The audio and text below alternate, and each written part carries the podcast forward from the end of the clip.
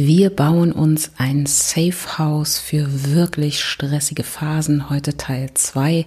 Wir schauen uns mal funktionale Räume an. Willkommen bei Stressismus, dem Podcast über ganzheitliches Stressmanagement für erfolgreiche Frauen. Hier geht es nicht um langes Meditieren, hier geht es um mehr Power und Achtsamkeit für dein Leben, mehr Leidenschaft und Leichtigkeit für all die vielen Ideen und Projekte, die du hast. Du bist auch im Stress? Dann lass uns einfach zusammen daraus tanzen. Es ist Montag, neue Woche, neues Glück und ich freue mich, dass du wieder mit mir zusammen in diese Woche startest. Wir sind immer noch dabei, uns ein Safe House zu bauen, also ein Ort, an dem wir uns ein wenig zurückziehen können, um gut durch Phasen zu kommen, in denen wir wirklich sehr, sehr viel zu tun haben, sei es, weil es einfach gerade sehr, sehr anstrengend im Job ist oder weil wir gerade noch so ganz nebenbei irgendwie ähm, Homeschooling und Kinderbetreuung und sonstige Sachen äh, nebenbei jonglieren müssen oder weil es einfach eine große Veränderungsphase in unserem Leben ist, was auch immer. Es gibt immer stressige Phasen im Leben und dafür sollten wir uns einfach ein gutes Safe House bauen. Und es geht einfach darum, nochmal zu schauen, auf welche Dinge sollte ich einfach achten, wie sollte ich mich verhalten, ähm, was sollte ich auf keinen Fall aus dem Blick verlieren, wenn ich in solchen Phasen bin. Ne? Und ähm, das hatte ich, glaube ich, beim letzten Mal auch, glaube ich, vergessen zu sagen. Es geht natürlich auch so ein bisschen darum, dass du jetzt Zettel und Stift auch mal in die Hand nimmst und dir so ein paar Sachen einfach notierst, daraus vielleicht einzelne Merksätze machst oder einzelne Checklisten machst. Vielleicht packe ich dir das auch noch mal ähm, irgendwie in einen der nächsten Newsletter rein dass du sozusagen auch für dich ein sichtbares Regelwerk hast oder eine Übersicht hast, Checklisten hast, ähm, an was sollte ich auf jeden Fall denken, wenn ich in solche Phasen gerate. Und es geht ja darum, sich sozusagen auch auf solche Phasen ähm, auch vorzubereiten, dass wir sozusagen ein gut gestaltetes Haus haben, um solche stressigen Phasen auch ähm, gut zu überstehen. Und heute geht es um funktionale Räume. Ne? Wenn wir letzte Woche haben wir uns um unser Fundament gekümmert, um unsere Energiequellen. Heute geht es um äh, funktionale Räume, weil in einem Haus gibt es äh, Räume, die eine hohe Funktionalität haben sollten. Ne? Also ich glaube zum Beispiel, eine Küche sollte eher funktional eingerichtet sein, damit wenn ich am Herd stehe und 300 Töpfe oder 300 Backformen gleichzeitig irgendwie bespielen muss, dann sollte irgendwie alles griffbereit da sein. Dann sollte die Küche so eingerichtet sein, dass das gut funktioniert und ich nichts beispielsweise suchen muss und dass eben bestimmte Prozesse und Abläufe funktionieren. Der Ort, an dem wir dann aber essen, das sollte vielleicht eher ein Ort sein, der gemütlich eingerichtet ist, wo wir dann wirklich das Essen genießen können. Ähm, also das, was eben im Vorfeld äh, an Arbeit produziert worden ist, das Ganze nochmal genießen äh, zu können. Deshalb gibt es in jedem Haus sowohl funktionale Räume, aber auch Räume, die eher gemütlich eingerichtet sind. Heute kümmern wir uns um die Funktionalität in unserem Haus. Also was gilt es im Bereich Zeit- und Selbstmanagement zu beachten?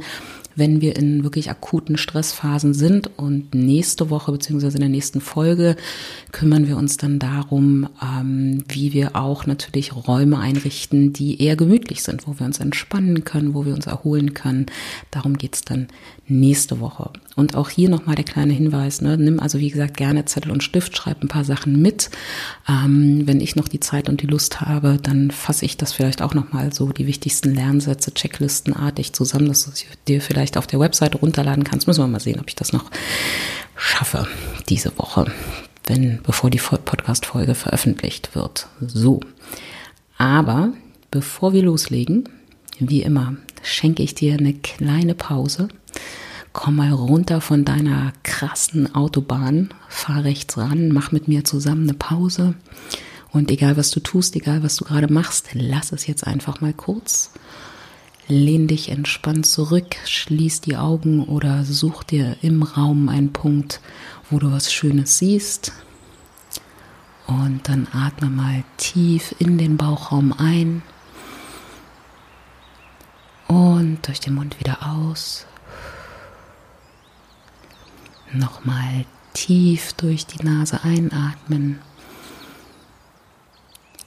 und wieder ausatmen. Und jetzt lächel mal. Schenk dir ein Lächeln. Schenk dem Tag ein Lächeln. Schenk deinem tollen Safehouse ein Lächeln. Und wenn du soweit bist, dann öffne die Augen wieder, komm hier an, sei im Moment, sei fokussiert und klar und lass uns beginnen. Also funktionale Räume in unserem Safe House beziehungsweise Grundregeln des Zeit- und Selbstmanagements, wenn wir in wirklich stressigen, herausfordernden Phasen in unserem Leben stecken. Und auch heute geht es ein bisschen darum, einerseits ähm, mal ein bisschen mit äh, nicht ganz so förderlichen Überzeugungen ähm, aufzuräumen, mit kleinen Milchmädchenrechnungen, die wir gerne mal in solchen Lebensphasen anstellen und dir dann natürlich noch mal so ein paar kleine Tipps und Tricks irgendwie an die Hand zu geben, die du auch umsetzen kannst, wenn du gerade sehr sehr viel zu tun hast, also so kleine Hebel, die man irgendwie oder kleine Stellschrauben, an denen man drehen kann, um eine ganze Menge einfach dann nochmal ähm, zu verändern. So, und auch beim Thema Zeit- und Selbstmanagement, wo es ja auch beispielsweise um solche Sachen wie Effizienz und Effektivität äh, geht, müssen wir uns erstmal so ein bisschen auf der philosophischen Ebene darum kümmern, weil wenn wir sehr viel zu tun haben, wenn unsere Aufgabenlisten sehr lang sind, wenn unser Terminkalender pickepacke voll ist, auch dann versuchen wir sehr schnell Effizienz und Effektivität dadurch zu erreichen, ähm, indem wir uns einfach sehr viel beeilen und mal einfach loslegen. Und ähnlich wie bei den Energiequellen letzte Woche geht es auch hier darum, ähm, nochmal einen kleinen Shift irgendwie zu machen im Mindset und sich klar zu machen, Effektivität und Effizienz entsteht nicht durch Beeilen oder Sprinten.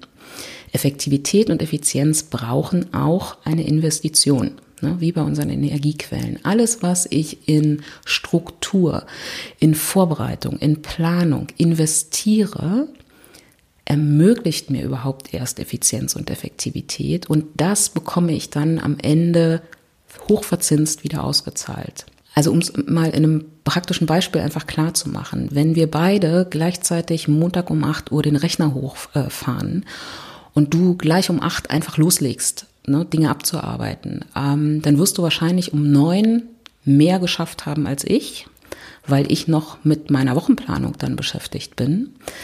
Aber spätestens um 15 Uhr und im Laufe der Woche sowieso werde ich dich überholen, ganz klar. Weil wir kriegen einfach Effizienz und Effektivität dadurch hin, dass wir erstmal investieren, dass wir Zeit nehmen, uns die Zeit nehmen, sie nutzen und in Planung und Struktur, in Prozesse, in ein gutes Ablagesystem und, und, und, und, und äh, investieren. Das ermöglicht, äh, das ermöglicht einfach Effizienz und Effektivität. Nicht das Sprinten und nicht das sofort loslegen. Also das ist so, so der, der, das Mindset beziehungsweise so diese Glaubenssätze, an die wir mal rangehen müssen, Tempo rausnehmen und nicht sofort loslegen. Und das ist etwas, was wir alle tun. Ne? Das ist völlig klar. Wenn wir morgens aufstehen und irgendwie uns gewahr werden, dass wir heute 15 Dinge zu erledigen haben, dann ist natürlich der erste Impuls, einfach sofort loszulegen. Aber auch hier erstmal investieren, erstmal eine gute Planung hinmachen, erstmal eine gute Struktur bauen und dann loslegen. Du wirst merken, auf der Strecke wirst du damit besser, als wenn du einfach sofort irgendwie quasi kopfüber dich in deinen, in deinen Tag irgendwie hineinstürzt. Oder auch anders gesprochen, das sage ich immer irgendwie auch zu meiner Tochter, wenn sie mich irgendwie ähm, mit verdrehten Augen entnervt anschaut, wenn ich sage, lass uns doch mal dein Zimmer aufräumen. In einem aufgeräumten, auf, aufgeräumten Kinderzimmer hat man mehr Zeit zum Spielen, weil man findet einfach Dinge sofort. Man kann dann irgendwie, wenn alle Dinge an, an seinem Platz sind, kann man sofort loslegen mit dem Spielen und dann hat man mehr Zeit einfach zum Spielen. Und deshalb, wie gesagt, erstmal aufräumen, erstmal eine Struktur machen, erstmal einen guten Plan machen. Das ist alles eine Investition und die wird sich, ich verspreche es dir, die wird sich auszahlen. Also atme, bevor du in Hektik verfällst und sei dir gewiss, jede Minute, die du in Planung steckst, jede Minute, die du in Struktur steckst, wird sich am Ende auszahlen. Es geht nicht darum, so schnell wie möglich loszulaufen. Es geht darum, den Lauf gut vorzubereiten. Und gerade wenn wir viel zu tun haben, ähm, gilt es auch erstmal sich einen Überblick zu verschaffen, was ist denn tatsächlich wirklich heute zu tun und das Ganze natürlich auch nochmal zu sortieren hinsichtlich dringend und wichtig. Ne? Dringende Sachen müssen wahrscheinlich heute erledigt werden oder zumindest im Laufe dieser Woche. Wichtige Sachen müssen vielleicht nicht heute erledigt werden ähm, und vielleicht auch nicht morgen, sondern erst nächste Woche. Und dann reicht es, wenn man für die rein wichtigen Sachen sich einen Termin im Kalender oder von mir aus zwei oder drei Termine im Kalender reserviert und die dort einträgt, um einfach dann zu wissen, ich muss es nicht mehr im Hinterkopf tragen, sondern ich habe es eingeplant und ich weiß, nächste Woche Dienstag von 15 bis 17 Uhr habe ich einen fest vereinbarten Slot mir eingetragen und diese Sache kann ich sozusagen jetzt aktuell mal von meiner To-Do-Liste für heute beziehungsweise meiner To-Do-Liste für diese Woche einfach mal streichen. Und ich kann auch, wenn ich diese Planung mache, mit meinen To-Dos für heute. Ne, hör dir da gerne auch nochmal alle Folgen zum Thema Listen irgendwie an vom, vom Juli, verlinke ich dir auch nochmal in den Show Notes. Ähm, wichtig ist da einfach auch nochmal zu schauen, was sind vielleicht auch Dinge, die ich streichen kann, weil sie weder wichtig noch dringend sind. Also zum Beispiel die aufgeräumte, perfekt gebonerte, gewienerte Küche. Ne, die ist irgendwie weiß ich nicht, weil irgendwie wir plötzlich unsere Mutter irgendwie äh, in uns selber hören, ähm, ist die, erscheint die vielleicht im ersten Blick wichtig und dringend. Aber wenn wir nochmal genauer hingucken, dann werden wir sehr schnell feststellen, es ist weder wichtig noch dringend und dann kann man das einfach auch mal in den Mülleimer schieben. Man kann solche Sachen auch mal delegieren. Ne? Warum nicht auch mal andere Menschen aus der Familie für solche Aufgaben heranziehen? Warum nicht vielleicht gerade jetzt in dieser Zeit einfach auch mal das Geld in die Hand nehmen und sich vielleicht eine Putzfrau gönnen oder so? Also hier nochmal nach Eisenhower Matrix, das ist die Folge Prioritäten, einfach wirklich eine gute To-Do-Liste bauen hinsichtlich der, äh, der, der Frage, ist es dringend und ist es wichtig und oder ist es wichtig und da die Sachen einsortieren. Wie gesagt, bitte keine To-Do-Listen auf Klopapierrollen, wo ich einfach nur ungewichtet und unsortiert alles Mögliche untereinander schreibe, was irgendwie mal zu tun ist. Es muss hier einfach eine Prioritätenliste geben. Und es macht natürlich Sinn, sozusagen sogenannte Aufgabenspeicherlisten zu führen. Habe ich auch. Ne? Also, dass ich so Listen habe für einzelne Projekte und für einzelne Themen, wo ich alle möglichen Dinge, die noch für dieses Projekt, für dieses Thema zu tun sind, wo ich die mit aufnehme, aber die sind nicht auf meiner Tages-To-Do-Liste. Auf meiner Tages-To-Do-Liste, auf meiner Wochen, auf meinem Wochenplan stehen nur die Dinge, die ich vorher aus diesen einzelnen Speicherlisten rausgezogen habe und mir dann ähm, und mir dann sozusagen auf die einzelnen Tage, Wochen irgendwie einteile hinsichtlich, was ist jetzt wirklich dringend und was ist wichtig, beziehungsweise was ist dringend und wichtig und es dann sozusagen auf die einzelnen Zeiten im Laufe des Tages verteile, aber natürlich auch die einzelnen Zeiten im Laufe der Woche. Aber mach dir einen guten Plan und sei bei dieser Planung auch bitte realistisch. Ja, ähm, ich erlebe jetzt auch viele Leute, die versuchen, einen acht Stunden Arbeitstag ähm, äh, hinzulegen, obwohl noch die Kinder nebenbei zu Hause sind. Und das funktioniert natürlich nicht. Selbst wenn vielleicht irgendwie die Kinder sehr selbstständig sind und sehr eigenverantwortlich schon irgendwie mit äh, Zuhauseunterricht und so weiter umgehen können, es ist trotzdem kein Acht-Stunden-Tag. Du musst trotzdem zwischendurch irgendwie dafür sorgen, dass auch alle irgendwie Mittagessen bekommen oder so. Oder, ne, also ich meine, gut, vielleicht sorgt auch dein Partner dafür, aber einer von euch beiden muss es irgendwie tun. Ähm, und es gibt andere Dinge, die einfach jetzt noch mit oben drauf kommen. Und äh, wir können nicht von einem Acht-Stunden-Plan ausgehen. Also wenn du deinen Tag planst, und das heißt, plan nicht nur einfach eine Liste aufzuschreiben, was ist heute zu tun, sondern sich natürlich auch zu überlegen, wann tue ich das? Ne? Tue ich das von 10 bis 11 oder tue ich das von 16 bis 17 Uhr? Ähm, dann sich natürlich auch erstmal im Vorfeld zu überlegen, was ist denn eigentlich mein Budget? Was ist mein Zeitbudget für heute? Das heißt, es muss natürlich auch mal ein Blick vorher in den Terminkalender erfolgen. Ne? Wie viele Besprechungen habe ich heute vielleicht auch? Ne? Wenn du von morgens bis abends in irgendwelchen Besprechungen sitzt, dann ist es irgendwie sehr unrealistisch, noch nebenbei fünf Präsentationen fertig zu machen.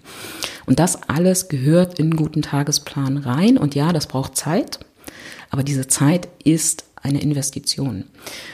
Und noch eine sehr, wichtige, noch eine sehr wichtige Sache zum Thema Tagesplanung verplan, lass dir 40 Prozent Puffer. Weil ähm, es gibt ja diesen schönen Satz, wie bringt man Gott zum Lachen, indem man einen Plan macht? Und das stimmt ja auch. Ne? Also wann, wie viele Tage im Jahr erleben wir, an denen wir tatsächlich irgendwie von morgens bis abends alles so absolvieren können, erledigen können, wie wir das ursprünglich mal morgens um sechs oder um acht vielleicht geplant haben. Es kommt immer irgendetwas dazwischen. Es kommt immer noch irgendwie, weiß ich nicht, ein Chef, eine Chefin, die dann noch schnell irgendwie was hat. Es kommt plötzlich irgendwie ähm, ein Kind, was nicht weiterkommt mit den Hausaufgaben. Man hat plötzlich aber auch eine Idee oder es fällt einem noch irgendwas ein oder, oder, oder. Es läuft nicht alles immer hundertprozentig nach Plan, so sehr ich mir das auch immer wieder wünsche. Also versuch 40 Prozent Puffer zu lassen für Dinge, die einfach ungeplant in deinen Tag irgendwie reinschießen, plötzliche Anrufe und sonstige Dinge. Und selbst wenn das nicht passiert, dann kannst du diese 40 Prozent Puffer, die du dir einplanst, natürlich ja auch für Dinge nutzen, die du vielleicht morgen erst erledigen wolltest. Dann kannst du die vorziehen, dann kannst du morgen wieder, irgendwie hast du dafür mehr Zeit, vielleicht für ein anderes Projekt oder so. Zu tun ist ja trotzdem. Ne? Es ist ja nicht so, dass wenn wir diese 40 Prozent einplanen, dass wir dann plötzlich rumsitzen und denken, oh, hm, was mache ich denn jetzt? Ne? Aber sei realistisch. Es bringt überhaupt nichts, den Tag so voll zu packen, dass wir die ganze Zeit irgendwie im Highspeed-Sprint unterwegs sind. Das stresst einfach ungemein. Und der zweite Effekt, den du hast, ähm, wenn du, wenn du einen guten Plan machst, ist, dass du einfach das, was da vor dir liegt, im ersten Moment als ein, ein diffuser Riesenberg, der kaum zu bewältigen ist, wenn du einen guten Plan machst, dann wird aus diesem Riesenberg werden einfach kleine Hügel.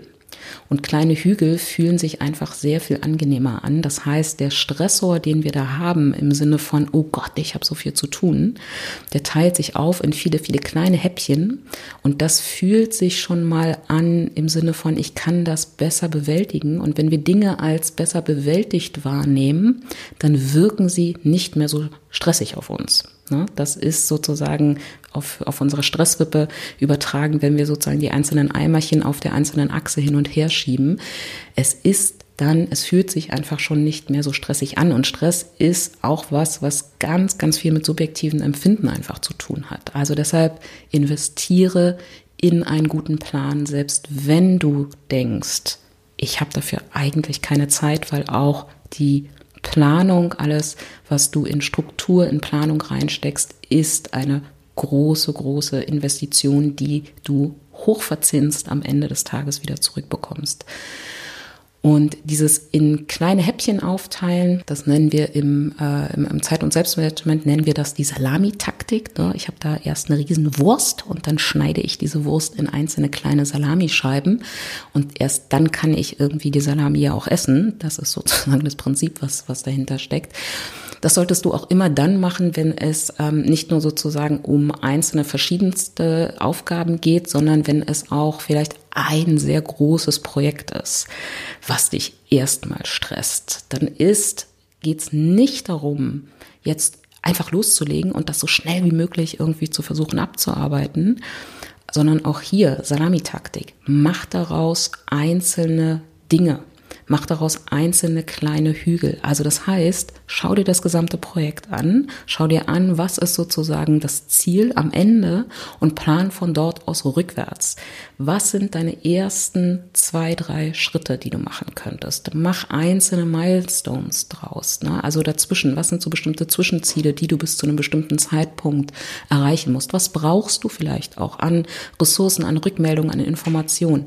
Plane das große Projekt, überleg dir, was sind deine ersten Schritte und fang dann erst an. Aber mach immer aus dem großen Mount Everest eher so kleine Hügelchen.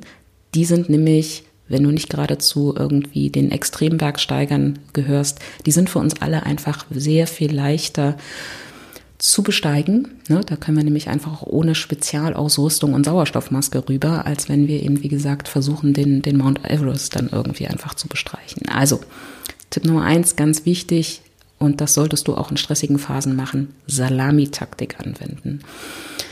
Und das Zweite ist, ähm, sorge für eine gute Struktur, für ein gutes System, was sozusagen deine einzelnen Arbeitsmittel betrifft. Ja, und jetzt kannst du sagen, hey, nee, ich habe nur meinen Laptop, mehr brauche ich nicht. Ja, aber es meint natürlich auch allen Papierkram, Zettel, Stifte, einzelne Dateien, einzelne Informationen.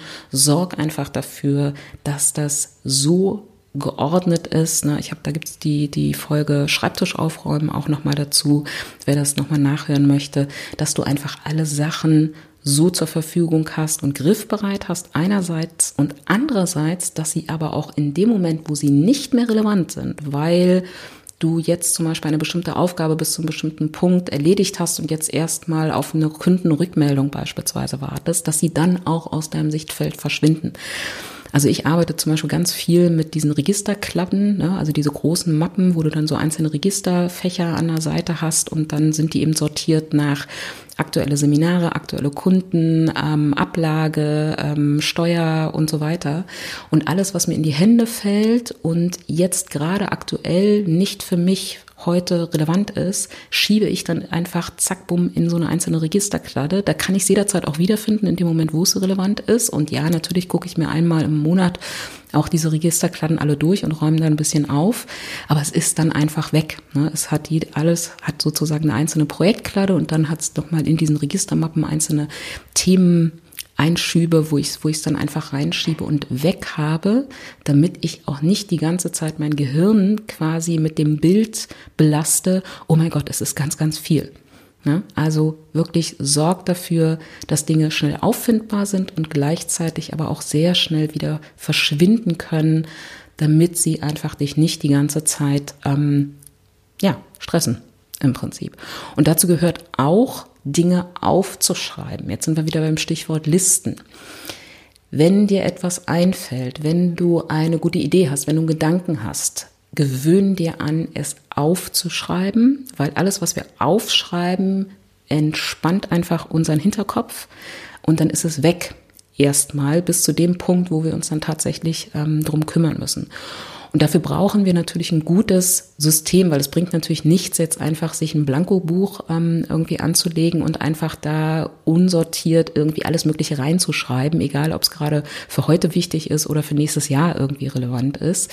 Also das heißt, da ist es einfach wirklich wichtig, sich einen Ordner mit einzelnen Blättern anzulegen oder vielleicht ein Trello-Board, ähm, in dem du einzelne Sachen einfach äh, sortiert nach einzelnen Speich äh, nicht Speichern, Spalten irgendwie sortiert irgendwie ablegen kannst, aber dass du ein System hast an Speicher Listen, ne, ähm, im Sinne von eine Liste für Ideen für den nächsten Monat, eine Liste für muss ich heute auf jeden Fall noch machen, eine Liste für ähm, muss ich nächste Woche noch mal nachfragen, wie auch immer du dich da am besten sortierst und es dann dort hinschreibst auf die Liste. Ne, denk nochmal an die fünf Grundsätzen, Grundsätze für gute Listen. Jede Liste hat immer nur ein Thema.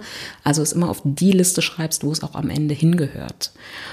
Und also ich habe zum Beispiel ganz oft zwischendurch Ideen, was könnte ich in diesem Podcast machen und worüber sollte ich noch reden. Und statt es irgendwie drei, vier Tage mit mir rumzuschleppen, habe ich natürlich ein Listensystem, wo ich bestimmte Themen oder auch technische Sachen irgendwie, ne, wo ich dann denke, irgendwie die Webseite müsste noch mal hahaha und so weiter, wo ich das dann am Ende eintrage. Und dann habe ich natürlich auch meine Erinnerungen im Kalender, wann ich auf bestimmte Listen auch immer wieder raufgucke, beziehungsweise habe zum Beispiel in meiner Kalenderwoche auch immer einen Slot Trello-Board Stressismus durchgehen. Ne? Und da habe ich einen Zwei-Stunden-Slot und dann gucke ich da in dieses Trello-Board für Stressismus rein und schaue mir, sortiert nach Wichtigkeit und Dringlichkeit an, was könnte ich jetzt in diesen zwei Stunden tun aus dieser Speicherliste von Trello. Und wenn du solche Listen anlegst mit ähm, Dingen, die noch zu tun sind, ähm, Dinge, die du noch erledigen möchtest, dann schau auch immer sozusagen, was, ähm, was für Kategorien von Aufgaben befinden sich daraus. Ähm, also ich mache es mal an einem konkreten Beispiel fest. Ich habe jetzt zum Beispiel ähm, für die Woche, beziehungsweise so meine generelle Aufgabenliste an, an Sachen, die jetzt wirklich unmittelbar dringend und wichtig sind, ähm, habe ich in zwei Spalten aufgeteilt. Und zwar Aufgaben, für die ich Ruhe und Fokus brauche und Aufgaben, die ich auch so ein bisschen nebenbei mache. Ne? Da laufen wir vielleicht ein bisschen Gefahr, in den Bereich Multitasking zu kommen. Das meint es aber hier gar nicht, sondern es meint eher, gibt es Aufgaben, die ich sozusagen mit dem Auftrag, mein Kind noch nebenbei zu unterrichten, ähm, kombinieren kann. So, also es ist völlig klar, ich kann natürlich nicht irgendwie ähm, ein Seminarkonzept schreiben und nebenbei noch irgendwie den Matheunterricht von Hannah ähm, beaufsichtigen, aber solche Sachen wie zum Beispiel Ablage machen oder auch mal den Desktop auf dem Rechner aufräumen oder ähm, neue Monster einscannen und freistellen, die, die mein Mann gemalt hat für die Seminare. Ähm, solche Sachen kann ich sehr wohl nebenbei machen. Und deshalb habe ich sozusagen jetzt eine Zweispalten-Aufgabenliste einerseits, wie gesagt, Aufgaben, für die ich Zeit und Fokus brauche, die ich auch tatsächlich eben in Slots einplane im Laufe des Tages, wo dann auch wirklich klar ist, in der Zeit hat Hannah vielleicht auch Videokonferenz, da habe ich wirklich dann auch die Zeit, das auch wirklich hochkonzentriert zu machen. Da ist auch mein Handy beispielsweise aus, da gehe ich nicht ans Telefon. Und dann gibt's Kategorie zwei das geht sozusagen so halb nebenbei. Und das sind dann Aufgaben, die ich in die Zeiten einplane, wenn ich weiß, da muss auch Hanna noch Hausaufgaben machen oder da kommt vielleicht auch noch mal ein Anruf von einem Kunden rein und so weiter. Und dann habe ich diese zwei, zwei Kategorienliste. Und eine dritte Liste, die mir in, gerade in Stresszeiten wahnsinnig hilft, ist meine Pausenliste. Äh, die hängt bei mir in der Küche, ähm, weil irgendwie ähm, laufe ich einmal als erstes, wenn ich eine Pause mache, erstmal in die Küche was erstmal sehr gut ist, weil da koche ich ja dann auch ganz, ganz viel Tee. Und da hängt eine Pausenliste, äh, wo ich alles Mögliche sammle, was ich in Pausen tun könnte. Das ist auch tatsächlich was, was uns hilft, ein besseres Pausenmanagement zu machen, ähm, weil dann eben gar nicht mehr die Frage im Raum steht, so, okay, ich denke, ich müsste jetzt mal eine Pause machen, weil Thea hat ja gesagt, nach 60 Minuten sollte man eine machen. Ach, was will ich denn tun? Ach Gott, ich wollte ja noch mal, da ist ja noch diese E-Mail hm, hm, hm, und zack, bumm, ist die Pause schon wieder weg. Auf einer Pausenliste stehen dann einfach wirklich so Dinge, was könnte ich in den Pausen tun? Angefangen von, ähm, oh, ich könnte mal die Wintersachen in den Schrank wegräumen oder äh, die Podcasts, die ich noch hören möchte oder solche Sachen wie, oh, heute ist wirklich sauschönes Wetter. Heute muss ich einfach wirklich mal zehn Minuten, Viertelstunde lesend in den Garten, um irgendwie meinen Vitamin D-Spiegel wieder hoch zu pushen und einfach irgendwie Sonne auf meiner Haut strahlen zu lassen. Also von Dingen, die vielleicht sich so auf den ersten Blick wie eine Aufgabe anhören, aber dann doch irgendwie eigentlich eher eine Pause sind, ähm, bis hin zu wirklich tatsächlich ganz, ganz klassischen Freizeitdingen. Und dann auch dahinter immer eine Kennzahl, wie lange bräuchte das? Ne? Ist das eine 10-Minuten-Sache? Ist das eine halbe Stunde Sache? Ne, damit ich einfach wirklich so gucke, okay, ich habe jetzt 20 Minuten Pause, dann geht die nächste Videokonferenz los oder das nächste Seminar und dann gucke ich auch in Pausenliste und dann mache ich einfach was Schönes von, von dieser Liste. Ne? Also es ist keine To-Do-Liste, sondern eher eine Ideen-Inspiration-Liste. Das solltest du dir vielleicht auch anlegen. Das hilft ungemein, eher wirklich in gute erfüllende, energiebereichernde Pausen dann auch tatsächlich äh, reinzugehen. Ein nächster Tipp ähm, ist eine Kleinigkeit, aber mit einer ganz, ganz großen Wirkung. Da, wo du arbeitest, sollte es eine Uhr geben, eine für dich sichtbare Uhr. Und zwar nicht auf dem Handy und auch nicht auf dem Computer. Also, wenn du nach einem Timeboxing-Prinzip arbeitest, also Pomodoro-Technik beispielsweise oder sowas ähnliches, also in diesen Taktungen, ne, 45 Minuten arbeiten, 5 Minuten Pause oder anderen äh, Slots oder so, dann kann das ein Kurzzeitwecker sein. Ich bin da mittlerweile gar nicht mehr so krass irgendwie äh, in diesen wirklich sehr, sehr krassen äh, ähm, Phasendefinitionen, ähm, aber ich habe einfach einen normalen normalen Wecker. Ihr wisst, ne, ihr erinnert euch vielleicht noch dran. Es gab mal früher diese Uhren mit Zeiger, die sich dann so gedreht haben und so weiter. Eine sichtbare Uhr zu haben, ähm, die, auf die du gucken kannst, um tatsächlich auch immer zu schauen, ne, wie gut bin ich gerade in der Zeit, ähm, wie lange habe ich jetzt schon gearbeitet, wie lange habe ich auch für diese Pause gebraucht. Aber es sollte nicht dein Handy sein und auch nicht dein Rechner, damit du einfach wirklich fokussiert auf deiner Aufgabe bleibst, weil die Ablenkung, die du hast, um mal schnell auf dem Handy äh, die Zeit zu checken und dann, oh, hoppala, da ist ja was über Instagram reingekommen und jemand hat mir eine Nachricht geschickt und ich habe schon wieder einen verpassten Anruf. Das hilft nicht. Also versuch wirklich das Handy in den Phasen, wo du hochkonzentriert arbeitest, wirklich wegzupacken, wirklich richtig wegzupacken, hatten wir auch in der Folge zum Thema digitalen Stress und dir stattdessen eine wirklich analoge, von mir aus eine digitale Uhr auch, aber eine Uhr, die sozusagen nichts anderes macht, als die Uhrzeit irgendwie anzuzeigen, dass du dir die in ähm, das in dein Sichtfeld sozusagen packst, um die um die Zeit ähm, zu ja zu checken, zu überprüfen. Genau. So und was auch wichtig ist ähm, für die Planung beziehungsweise auch für die Reihenfolge von bestimmten ein, äh, ähm, von bestimmten Aufgaben. Ne? Wir hatten ja einerseits das, die Salamitechnik, also große Dinge tatsächlich in kleine essbare Häppchen ähm, zu unterteilen. Und ein anderes Prinzip, was auch sehr sehr gut ist, auch was sozusagen den den Energiehaushalt so über den Tag äh, verteilt äh, betrifft, ist das sogenannte Kieselprinzip.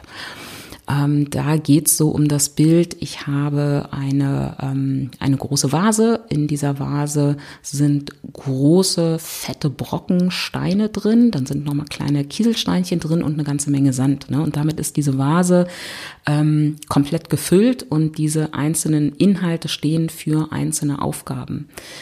Und es macht einfach Sinn, nicht mit Kieselsteinchen oder gar mit Sandaufgaben zu beginnen, also quasi mit Kleinscheiß im Sinne von irgendwie E-Mails abarbeiten oder ähm, kleinig, also so wirklich in Kleinigkeiten. Ne? Wenn es Planung ist, dann auf jeden Fall. Ne? Wenn es Planung, Aufräumen ist, dann auf jeden Fall, weil dann ist es eine Investition in deinen Tag, aber eben nicht Kleinscheißaufgaben, wie ich so, ich hefte jetzt mal als allererstes diese Quittung ab. Ne, das sollte nicht die erste Aufgabe am Tag sein, sondern wir nehmen uns die großen Brocken vor. Wir fangen mit einer großen, fetten Aufgabe an, weil wenn wir jetzt in diesem Bild bleiben, stell dir vor, diese Vase mit, ne, mit den großen, fetten Steinen, mit den Kieselsteinchen und mit dem Sand. Jetzt nehme ich einen großen Brocken raus.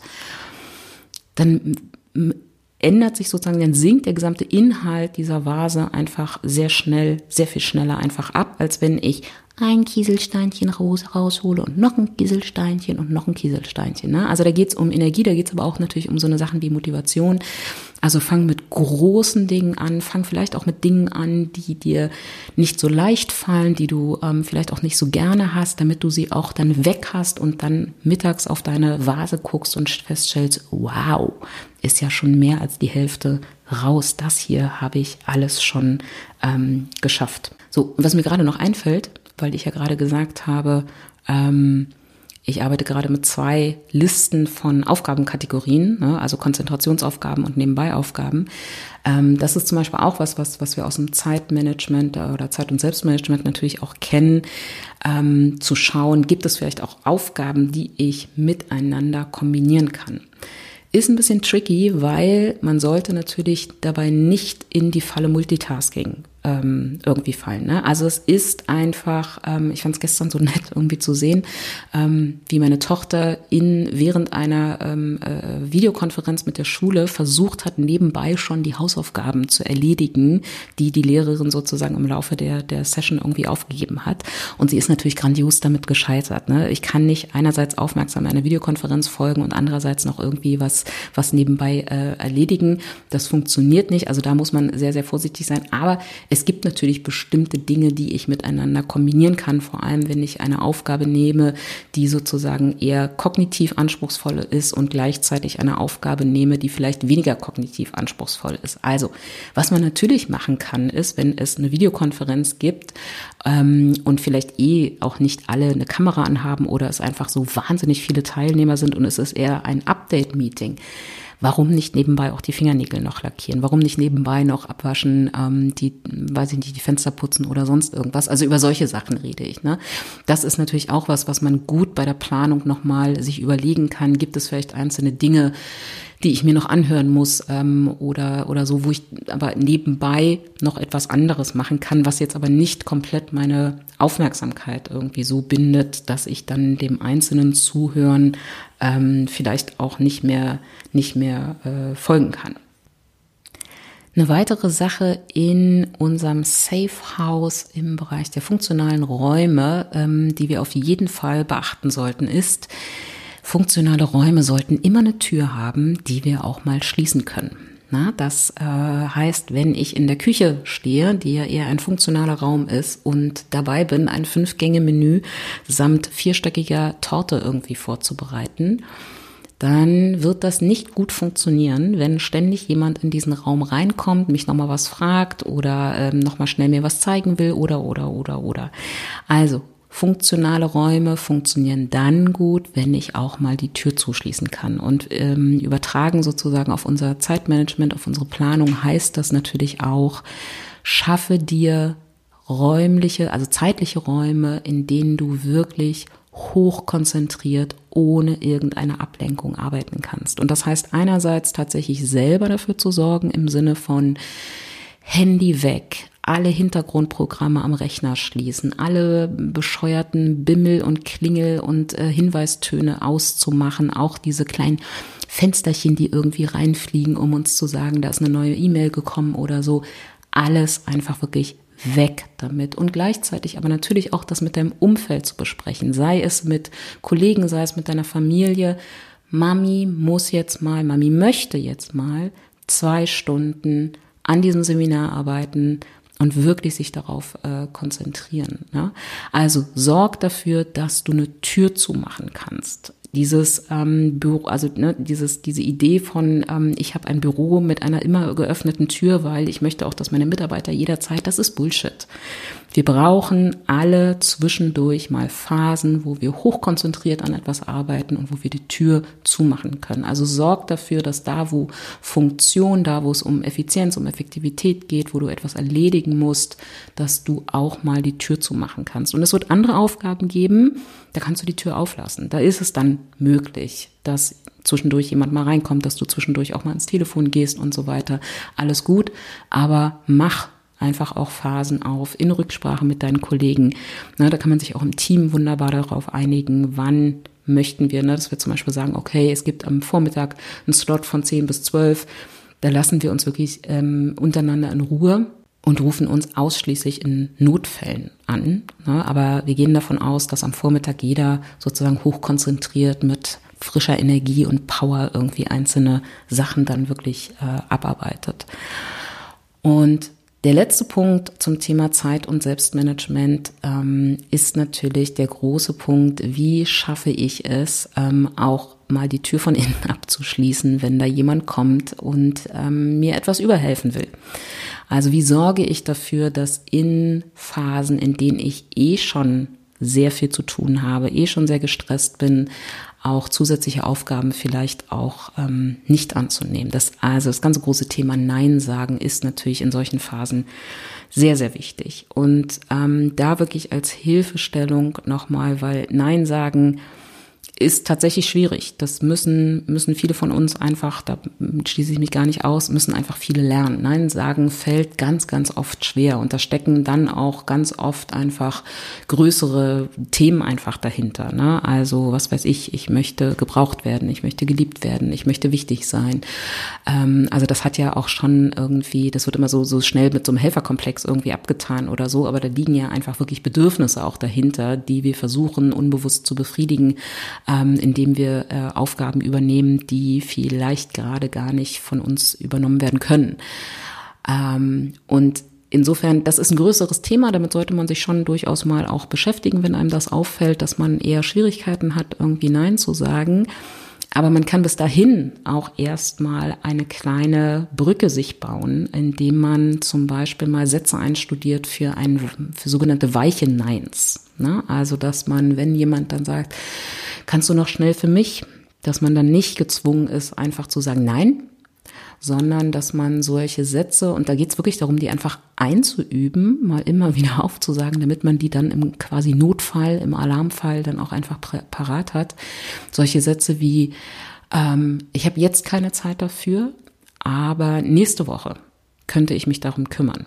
Ne, das ist ein sogenanntes weiches Nein. Und dann muss dein Gegenüber, ne, das ist nicht deine Verantwortung, sondern dein Gegenüber entscheiden, okay, kann das bis nächste Woche warten oder muss ich mir jetzt eben eine Alternative überleben? Aber das ist nicht deine Verantwortung. Oder sowas auch wie, ich habe momentan sehr, sehr viel zu tun. Deshalb würde ich dich bitten, erstmal jemand anderes zu fragen. Wenn du niemanden findest, bin ich für dich da. Aber erstmal, frag bitte erstmal jemand anderes im Team, in der Organisation, in der Familie, was auch immer.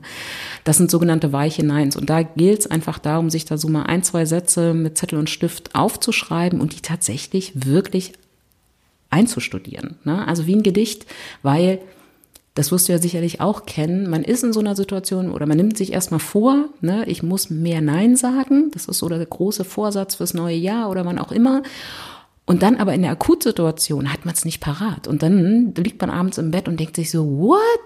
Wie kam das denn jetzt schon wieder auf meine To-Do-Liste? Warum habe ich da nicht Nein gesagt? Naja, weil wir es gerade nicht parat hatten. Also üb's einfach, studier diese Sätze ein um sie einfach wirklich in der Situation erstmal parat zu haben. Und wenn du es nicht schaffst, was völlig in Ordnung ist, ein klares Nein zu setzen, dann mach es eben erstmal mit weichen Neins. Die, damit können auch deine Gegenüber Menschen irgendwie umgehen. Ja. So. Das also zum Thema lauter Kleinigkeiten, kleine, hoffentlich sehr schnell hilfreiche Tipps und schnell umsetzbare Tipps für dich zum Thema Zeit und Selbstmanagement, also quasi die funktionalen Räume in unserem Haus. Aber das Wichtigste hier ist einfach wirklich zu verstehen, auch hier geht's um Investitionen und nicht darum, seine eigene To-Do-Liste im Laufe des Tages zu überholen, sondern wirklich die Investition in Planung, in Prozesse und in Strukturen. Und nein, es geht natürlich nicht in einer hochstressigen Phase darum, ein neues Ablagesystem zu entwickeln oder neue Workflows ähm, irgendwie zu entwickeln und zu implementieren. Aber es geht darum, dass du dir morgens halbe Stunde, von mir aus eine Stunde, aber wenigstens eine halbe Stunde dafür nimmst, deinen Tag und deine Woche gut zu planen, dass du große Aufgaben in kleine Häppchen unterteilst und einfach dafür sorgst, dass eben um dich rum Dinge aufgeräumt sind, strukturiert sind. Ne? Wie gesagt, keine neuen Systeme entwickeln, aber wenigstens dafür sorgen, dass du einen guten, überschaubaren, bewältigbaren Plan einfach für dich erstellst. Das ist die wichtigste Investition, das Wichtigste, was wir im Bereich Zeit- und Selbstmanagement tun können.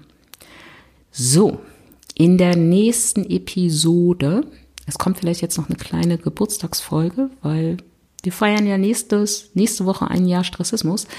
Mal schauen. Ähm, aber auf jeden Fall in der nächsten Episode in dieser Reihe Safe House kümmern wir uns um die gemütlichen Räume. Also um die Räume, in denen wir Erholung und Entspannung finden, auch in stressigen Phasen. Wahrscheinlich wird es auch diesmal um Investitionen gehen, aber und auch um kleine Dinge. Aber das gucken wir uns dann, wie gesagt, alles in der nächsten Episode an. Ich hoffe, das hat dir eine Menge Inspiration und Impulse auch gegeben, diese Folge. Bleib schön gesund, bleib schön optimistisch, komm gut durch diese Zeit und dann hören wir uns so oder so nächste Woche hoffentlich wieder. Bis ganz bald, deine Thea. Folge vorbei, aber das ist gar nicht schlimm. Noch mehr Ideen, Inspirationen und Impulse findest du auf meiner Website www.stressismus.de und dort kannst du dich auch für den monatlichen Newsletter eintragen. Ich will nicht dein Postfach zu spammen, den gibt es wirklich nur einmal im Monat und dann aber mit geballten Informationen. Du kannst dort auch Kontakt aufnehmen mit mir, wenn du Interesse an einem Coaching hast und du findest dort natürlich auch immer aktuelle Informationen zu Kursen, die ich online online oder in Präsenz anbiete. Gern folgt mir auf Instagram, auf äh, Pinterest oder auch auf LinkedIn. Dort beantworte ich auch gern all deine Fragen oder nehme Themenwünsche für diesen Podcast entgegen.